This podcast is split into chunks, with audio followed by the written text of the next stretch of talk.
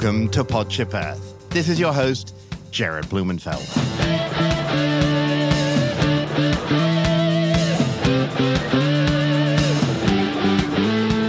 When a storm takes out the power lines, or an earthquake ruptures the water pipes, or a mudslide blocks the road leaving your town, or a wildfire is moving towards your house, what the hell do you do? To find out the answers, I went in search of a prepper. Preppers are those who believe a catastrophic disaster or emergency is likely to occur in the future, and they're making active preparations to be able to live through it. I meet up with Alexander Black, an urban prepper living in the heart of Los Angeles. I start by asking Alexander what it means to be a prepper. Out. Is there no sight?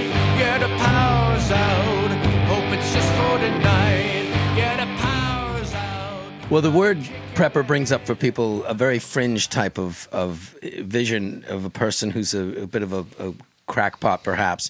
In my case, I'm a also a gearhead, a high tech kind of guy who loves to see what I can use that will put me in a survival type ability when we get a big earthquake, when we get some sort of a disaster, an emergency, particularly just the power goes out and I can take care of myself, my home, my family, my friends, perhaps my neighbors. I've got things. So power, so power is a big one. Power is the first one. Okay. Power is right off the bat because the minute the power goes out, everything changes. And the question is, is that a further out power outage? In other words, did the cell towers go out? First- Everything is powered. First thing is people expect it to come back on. And they start to just wait and they just figure it's just going to be a matter of time. And it's an inconvenience. And all of a sudden, they're going to start to maybe get a, a, some information that says it's not coming on probably 24 hours. My first thought is do not open the fridge. You've got stuff in there that's refrigerated. It's going to go bad. Don't use the phone. Don't do anything. As a matter of fact, your own calorie use. This is where I instantly go as a prepper. So this is what the word prepper for me means. Yeah. It's resources.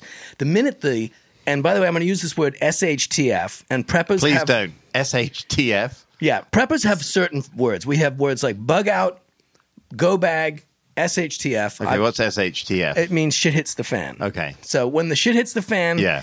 and this is where you get these really urban, this rural countryside preppers in America and other places who are preparing for what they may think of as the end of the world or everything else, anything else. And they've got stuff that's going to get them through it. But they're also thinking about social issues and they're going to have a gun and they're going to have Right. self-defense in mind and they're going to think people are going to come looting their home and take their children or their animals and yeah. blah blah blah Is that not? That's not you. well, I actually grew up on a farm, and I actually grew up taking uh, out some small wildlife, particularly a couple of pieces of roadkill that my mother came up with, and I actually got taught at age ten to skin a squirrel. Okay, but let's stick on power. Literally, my kids think it's the end of the world when the Wi-Fi goes out. Exactly. So Now, I that's two things. I mean, That's we've become we've become a lot less resilient because Yes. we've become reliant on these things that we think are essential. Yes. like our iPhones are. You know, it's crazy. And we take these things incredibly for granted. And not only that, but they are databases that we have not printed out. So when they go, we have no information, which is why a, a, a, a we have a roadmap Tell us about the guide in your car. What is right. that? So the the Thomas Guide, when I first came to LA in the '80s, was essential. As a matter of fact, it's still map. essential. It's a map. You will be able to use what's in the phone even when the cell towers go out. And this is a misconception. As long as the battery lasts. as long as the battery lasts. And by the way, you can make that an indefinite. I am a solar. I will say specialist. I've sold solar. I've bought solar. Everything from Yeah. The tiniest things. My watch right now on my wrist is solar M- me too. everything I have in in many ways is based on solar. So I brought you several things that are solar. I brought you a solar lantern and I brought you a solar communication central device which really has a bunch of functions. It's a flashlight and it, it is a radio. It is communication with the very outside And world here we go. We're winding it. and you can hand crank it. Hand cranking is essential for many gadgets that I would love to talk people into. Solar is a, an essential for many gadgets I would love to talk people into. Farallon Islands was southeast at 5 with Okay, so it, it, it works, right? That's the Weather Channel. You've got FM, AM, you've got faraway international channels. several things- California coast and bays, including the so this just basically gives you weather, like Well, it gives you more. Yeah. You can have your favorite band on there, probably. Your favorite FM and AM is in there too. okay, I continued to have phone service in my house, not on my cell, but my landline. I maintain an, an AT&T copper landline that goes to a phone in my house that doesn't require AC battery. So when the power completely goes out, I can still call anywhere in the world. It doesn't need power from the power company. So if But anybody most of us, like I got rid of my landline yeah, I would years have kept ago. it and I would get it back. You would? It's absolutely Really? imperative. It is absolutely imperative. But It who are you going to call? Well, that's- Ghostbusters. Uh, you're going to call your No, who- sister, your brother, your parents. but they're not going to have a. They're not. I mean, everyone you know would need to have one. So they're going to hear about this earthquake. By the way, it's a two way street. Okay. People are going to hear about a major disaster. They're going to wonder about you. True. They're going to want to know that you're okay. Yes. And you're going to want to also be able to reach people outside for ma- many different reasons. Yeah. A landline, I'm just going to say this, folks. If you can afford it, I've got it down to about $40 a month. It's And it's worth it. You think It's worth it, Okay, anyway. so the power's gone out. Power's gone you out. You don't know how long it's going to last. You don't know. Let's just assume now But you don't open your back. fridge. What's the next thing you do? Don't open your fridge. So the important thing is anything that has power in it is going to eventually run out. How do you put power back in?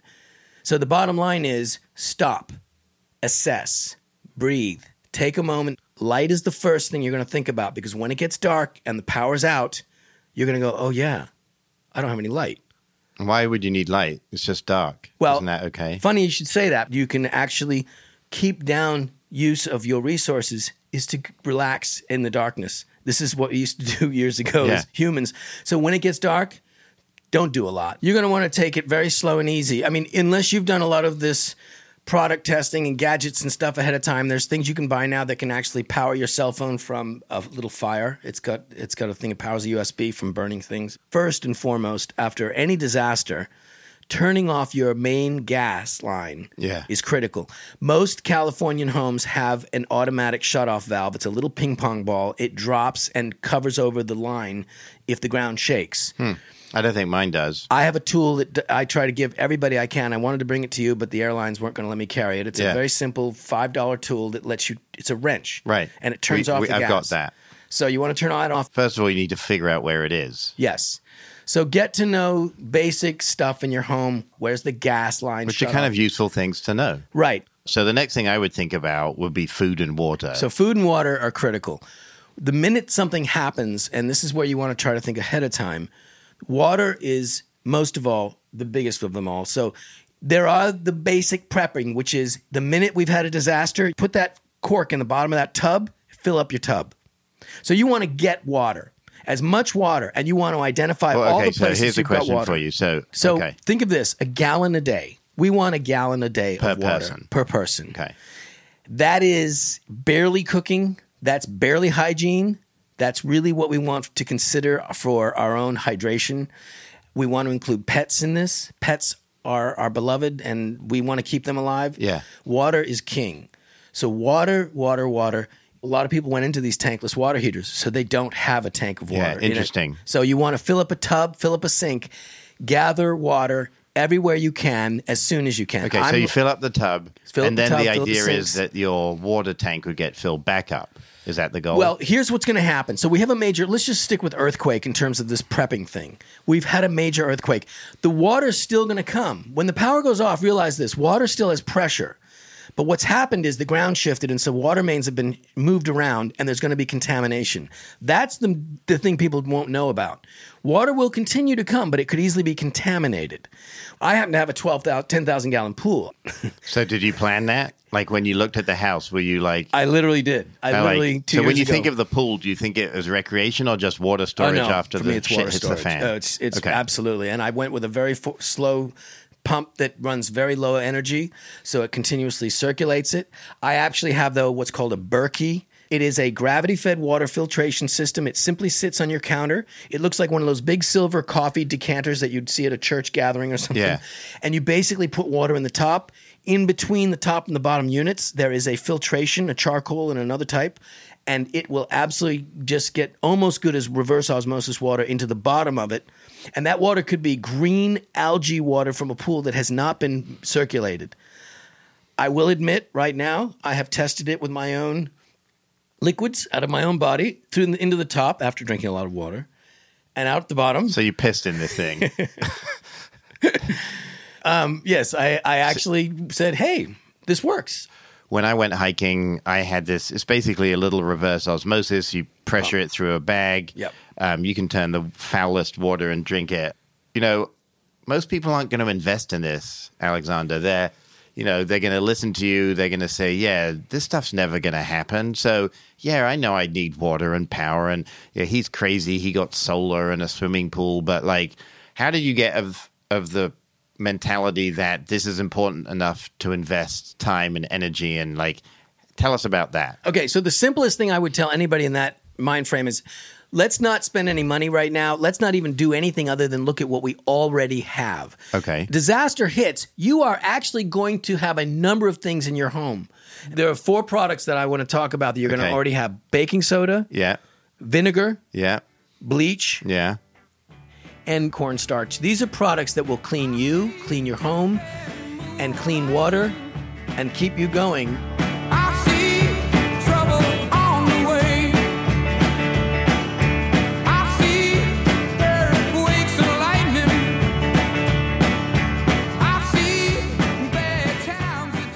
All these things that we talked about so far, Alexander, are if you're able to stay in your house. But there, there are a whole set of floods, mudslides, fires, earthquake. Like, how do you make the decision? I got to get the hell out of here. This is not a place I can stay. How do you make that assessment? Right. So we, we, we call that bug out, by the way. If you finish this podcast and you move on to the internet and you put in the word bug out or bug out bag, it will tell you the essential things that you'll want to have when you're going to have to make that decision. A lot of people I spoke to in the Santa Rosa fire last year. Yep. The police services, emergency services are stretched so thin. Yep. You, you're going to have to make those decisions yourself. So, so to answer that question, I give a lam- there's a laminated card in my son's backpack that he takes every day to school, and I carry around as well. Shows the walking distance to a firehouse, the walking distance to a police station. So the answer to that question is go to where people are who you trust. You're going to want to have a plan, and this is really simple. There is no 911. 80% of, of what happens after a disaster is neighbors helping, and people are their own first responders. most people don't know their neighbors. This is the so, first step. So disaster preparedness involves knowing your neighbors. That sounds cool. It starts with that. It absolutely starts with that. Your neighbors are absolutely resources, and you're a resource for them. They have skill sets. They have a ladder. They may have a water pump. They may have uh, first aid that you needed. They may be a nurse. You may be a plumber that's going to help them. You guys need to share those knowledgeable resources. Los Angeles has what's called a Ready Your Neighborhood LA program. I'm actually hosting that. I am my block captain. What is that? That means sitting with your neighbor. It's a step above neighborhood watch. You're going to build a small, great, wonderful network of people who are ready for an emergency and most of all able to, to get out of their home, say, My home is okay right now. Put a little sign on your home says I'm okay. You take your fire extinguishers, you put them on the curb in front of your house. That's something you'll do because fire So extinguishers it's good to have a fire extinguisher. Fire extinguishers are primary. And the reason primary is when we have any type of disaster, fire suppression is something very simple fire suppression, knowing how not to exhaust your fire extinguisher, but how to use it correctly, knowing it works at all. What I don't want people to think about is just buying a backpack at Home Depot or somewhere that says earthquake prepar- preparedness. It's got very little in it that's going to work. It's got little packets of water that'll last a few minutes. It's got a plastic whistle from Taiwan, and it's got a, an unedible block of something that you don't in MR. What's called MREs. So forget that. Build your own knapsack of goodies to have by the bed. What is in that backpack? Most of all, believe it or not, socks for your hands and feet. Broken glass. In there should be a little respirator, what's called an N95 respirator. People were killed last year, actually. We had a huge windstorm, and electricity gets in the water that's right outside your house. You step in that water, you're dead. So electricity will come down. Things will be electrified. so some of it is just common sense. Common sense. Most Well, of all, to our awareness. com- Look around. I mean, literally, what happened to our common sense? well, Has, has it been kind of bred out of us? So we, we seem a lot less huge sensible. apathy. So the hardest thing is for people to even believe it's going to happen. But even right here in this state of California, Alexander, we've had mudslides, fires, floods Yeah. in the space of a year. But Yeah. when you talk to people, are you prepared for the next earthquake, for the next whatever? No one really thinks it's going to happen to them. Right. The, the, that's the difficulty. The problem is a lot of people are very isolated, so they don't even. They, it doesn't come out of their brains. They're not thinking about it, and then they hear about it and they just go on with their lives. So, So when you have your neighborhood meeting, like how do you get people to attend?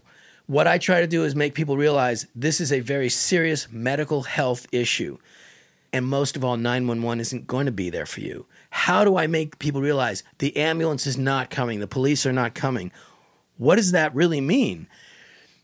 Uh, you know, so It means you're on your own. It means Or you're on- with you- your neighbors. or with your neighbors Yeah. and hopefully some guy on the block like me is a urban prepper who has gathered his things gathered his knowledge knows about this stuff in my case i also test products big and small right now i'm testing these tesla power walls my home is completely off the grid today That's awesome. which means I can actually turn off the power need from the grid and just use what's in the batteries.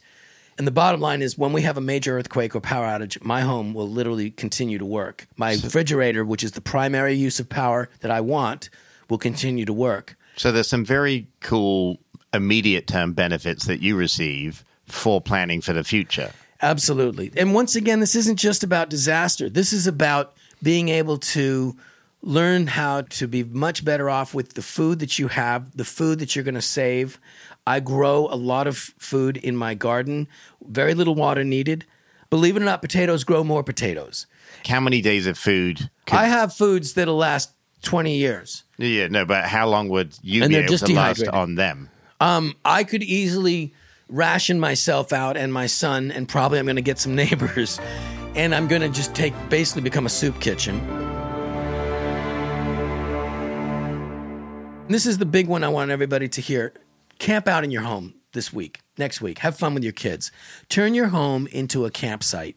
Camping at home in the living room, in the backyard, is where this really kind of starts. The ability to sleep outside your home if structurally it didn't make it through the earthquake or it's not looking good. Aftershocks, they're going to come. So the minute that earthquake has stopped, the initial one, you are going to want to get out of your house, and aftershocks could continue. So you're going to want to probably spend the first night or other nights outside. So we're going to talk about camping. Basically, what you need to do is grab things that you own and yes, go to that local REI store. Go to that local Big 5, get those wonderful dehydrated camp meals. They do really last a long time. They've, the water's out. You're just putting water back in. It may be a My favorite one is, is the chana masala Yeah? and the Kathmandu curry. And these will get you through. You've done the big trail yeah, walk. they're 800 calories. This is this is protein. This is carbs, and this is They is- taste good too. yeah, and the other And is it's fun. The yes, the energy bars, all of these things that have nuts, that have raisins, all of these will actually last you a long time. And how many days worth would you recommend? I personally work by the month. I don't work by the week or day a week because Okay. I consider a month. The first month is absolutely critical. Do not think life is going to come back as you know it with for at least a month. If you're thinking that far out, you're in really good shape. You've got to, to be ready for the shelter issue. Shelter, shelter, shelter, and being able to insulate your body from the elements. So this is a critical thing to think about because you don't have to get anything. You own sweaters, layers, not thick jackets, but layers. You own sheets, blankets, pillows, but you do want waterproofness and you want shelter outside the house. That means a tent, or you can build a tarp. I want everybody to learn to camp because you're going to camp at home after a disaster. So, Alexander, before we started recording, you were showing me earthquake apps that you have on your phone. Are any of them any good? I have three different earthquake apps on my phone. Uh, Los Angeles came out with this Shake Alert LA, which is a great one that tells us and actually gives us a minute, maybe, to know an earthquake is coming. And so that's because of sensors. Okay, so that's amazing. That came out last week. That came out. Mayor, Garcetti that in Los Angeles cool. announced the most amazing app based on millions of dollars that have been spent putting little sensors in the earth all over Los Angeles, outside and outside and further out, further out. Yeah. So now, as the waves come through the ground, we will get an alert saying you've got 10 seconds, you've got five seconds, you've got three seconds. Boom. So, what do we do? So I mean, duck- that's that's the thing, right? You get this information's only as good as your response to it. in Los Angeles, we consider buildings to be very resilient. And so we have what's called duck cover hold. What does that mean? It means get under something because your head is the most primary part of your body you want to save. You don't want to get hit in the head.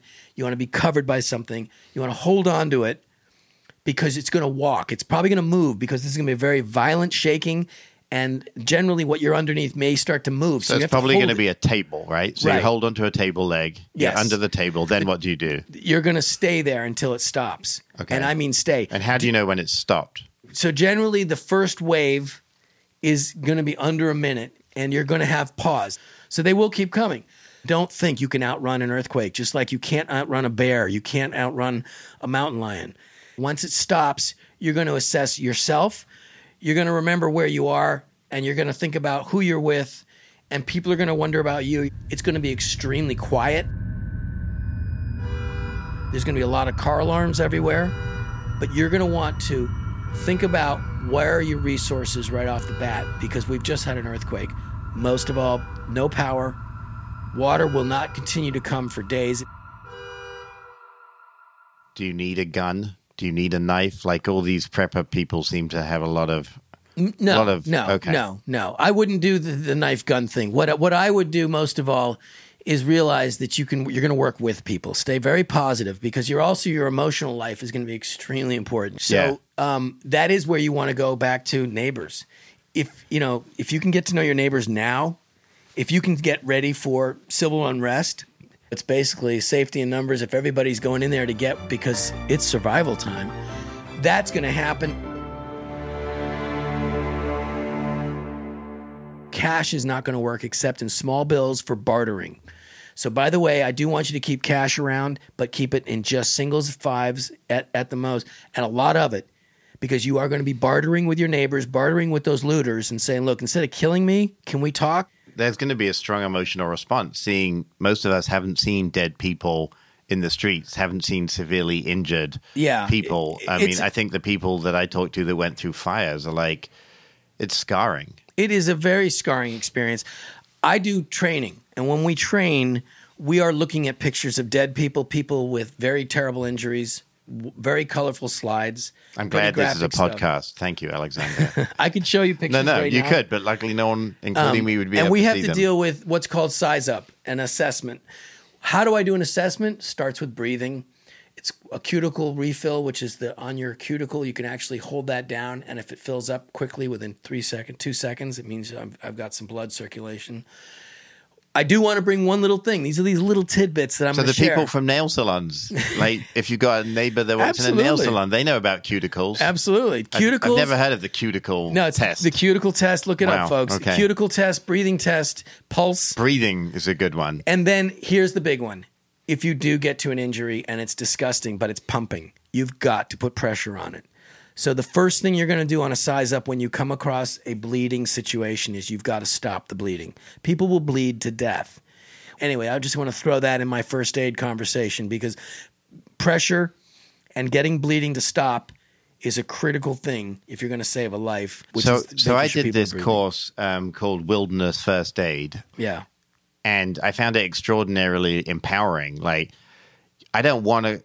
You really, the thing I realized the minute I got in this two day course is that I'm not saving myself. This is about if I see someone who's injured on a trail in the wilderness and I have no skills. I mean, the same thing. 911's not going to come. There's no plane coming to get them. right. Like, either you're going to help someone or they're That's not right. going to be helped at all. And just learning some basic skills helps with my kids, my family, my neighbors, my work. First aid is first. That's something we actually do say. First aid is first because if you have made it through the earthquake and un- uninjured, you're going to then look at everybody around you and somebody's probably going to be injured. So you want some basics. What does that mean? Think about your first aid kit anywhere in your house and expand on it. Things like hydrogen peroxide, uh, things like uh, absolutely any burn creams, antibiotic creams, things that can stop bacteria after you've stopped the bleeding and you've sealed up a closed up a wound. There are tricks. Yes, you can use, and by the way, crazy glue works to seal up a wound. I've used it. It's, it's effective. Absolutely. I'm serious. And also, butterfly. I always have butterfly bandages. I left alone. My mind was blank.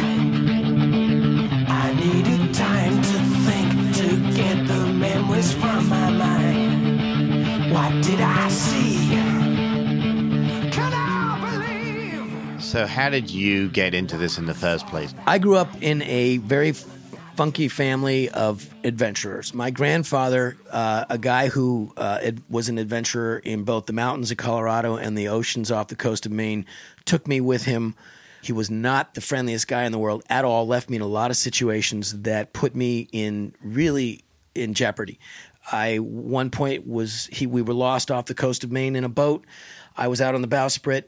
We hit rocks, pea soup fog. I went overboard. Boat disappeared into the fog, and I had moments to live. I swam as fast as I could. Finally, caught the tail end of the little tender, the little rowboat that pulled behind his yacht, his sailboat. Climbed in and got myself back on board. He said, "Oh, you should have been holding on." The guy just left me to die. I actually was lost in the snow covered forests of Colorado at times, and I had to get myself out. Um, and I built a shelter once, and I lived in a shelter overnight. But the big moment for me was I went on to Outward Bound. They taught me skills. We would put on an island for three days and, and four days, three nights, and we had to fend for ourselves. The little bag of gorp dis- disappeared in the first day. So I figured out what I could eat.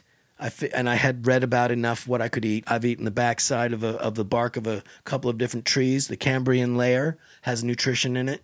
There's a lot of nutritional things that are all around us in the wilderness that can get us through. So when you're walking through LA, San Francisco, when you're going through an airport or like, are you thinking about this all the time? I do.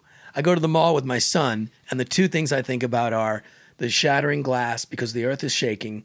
I go, I, I actually walk um, kind of around big windows, but then I walk to the sides because I look straight up and I think of the ceiling coming down. I get very worried anytime I go into a parking garage. Parking garages to me are just coffins. So I'm always thinking about it. I mean, that. that's terrifying, isn't it? To always be thinking about Um, it. CNN, pick up the newspaper. I know. I Look mean, at they, it. they would want us to continue thinking about it. But Last year, every month we had a school shooting. Last year we had a major disaster every month. All of this is absolutely going to happen. Ham radio is. Are you a critical. ham radio I'm a guy? ham radio operator. okay, Ham radio is I a never would wonderful have guessed thing. that, People Alexander. don't know what ham radio is. what is it? it's a great thing. Smokey and the Bandit. Those are ham no, that was CB radio. Oh, sorry. So there's a big Okay, difference. okay, big sorry. difference. Ham radio is the way in which we can communicate, me being somebody out of state and nothing to do with the feds, nothing to do with Wi Fi, nothing to do with cell towers. I can get a message out, and I do have this. My neighbors know to come to my house. Yeah. I'll be able to get on my little ham radio outfit, talk to somebody in another state, tell them to call a relative and tell them that so and so is okay. By the way, I do have the little walkie talkies, and there's some Right. extremely cheap ones that are really good. So, so But- when there isn't an emergency, you're more resilient When there and self-sustaining. isn't an emergency, I've got a vegetable garden. When there isn't an emergency, I've got basic home cleaners that are not so toxic because I don't want to go talk. I want to see less toxicity after the earthquake. When there isn't an emergency, I can uh, have a cell phone that's going to be charged a lot because I have batteries around. So I have night lights all the time that'll turn into something else when the emergency happens. I have all kinds of gizmos. So, what about your son? He's 14. He goes to school, not close to the house, probably. If the earthquake hits when he's at school, do you have a plan of how to reconnect? Well, the school does earthquake drills. I've given him small dollar bills for some bartering. I've given him a number of little snacks to keep him his body work. I've talked about water. and does he think you're just completely nuts, or does. he's into it? Well, he's not into it as much. He thinks that I'm just going to outfit him and then I'll come and get him with my my folding bike, which I do keep hidden in my car because if the shit hits the fan, I tell him stay in place. You want to have a written plan for how you're getting back together or where you're going to get together with people, both those neighbors we talked about. You're going to want to get together with your family, most of all. You're going to want to know that they knew to stay where they were or to walk to that local fire station or police station. We spend a lot of time talking about earthquakes, but after Fukushima and all the tsunamis before it, I've been thinking a lot more about like what do we do when one of those tsunami hits? Okay, the tsunami thing is is the scariest. I think actually one of the most scariest because there is no recovery. You cannot shelter in place. You're basically being drowned. The tsunami is going to hit in Southern California, and it's going to take out the tremendous amount of low-lying ground that continues to go in from Venice, uh, Marina Del Rey, throughout Long Beach, Hermosa Beach, Manhattan Beach, all of that's going to have mean, exactly what you saw in. Japan. Yeah. Millions, Yeah. billion, millions. So it's going to just continue to come in. Uh, we think 10 or 15 miles, maybe 10 miles at least. After I moved out of Venice, I turned around and said, Why would I ever live there? Because of that exact reason, because I became a prepper and I thought about it. Um, there's nothing you can do except don't live there. I mean, this is about. Is that why you moved away? Yeah. Wow. I did. Okay. And it's the same thing about the Mississippi. It's about any place, the coast of Florida. Florida. 2019, we're going to have wildfires. We're going to have earthquakes. We're going to have hurricanes. And people are going to live where they shouldn't.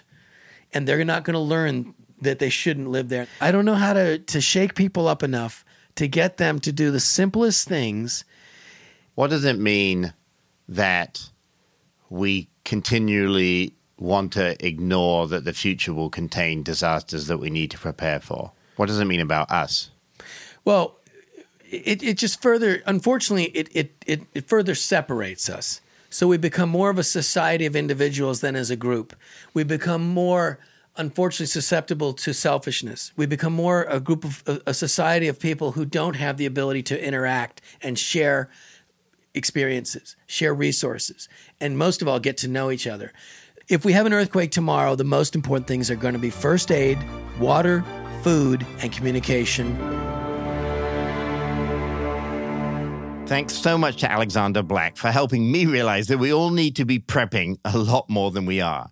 The likelihood of the shit hitting the fan is objectively going up with each passing day. And by understanding how to get through the first hour, then the first day, then the first week, we will be building our individual family and community resilience.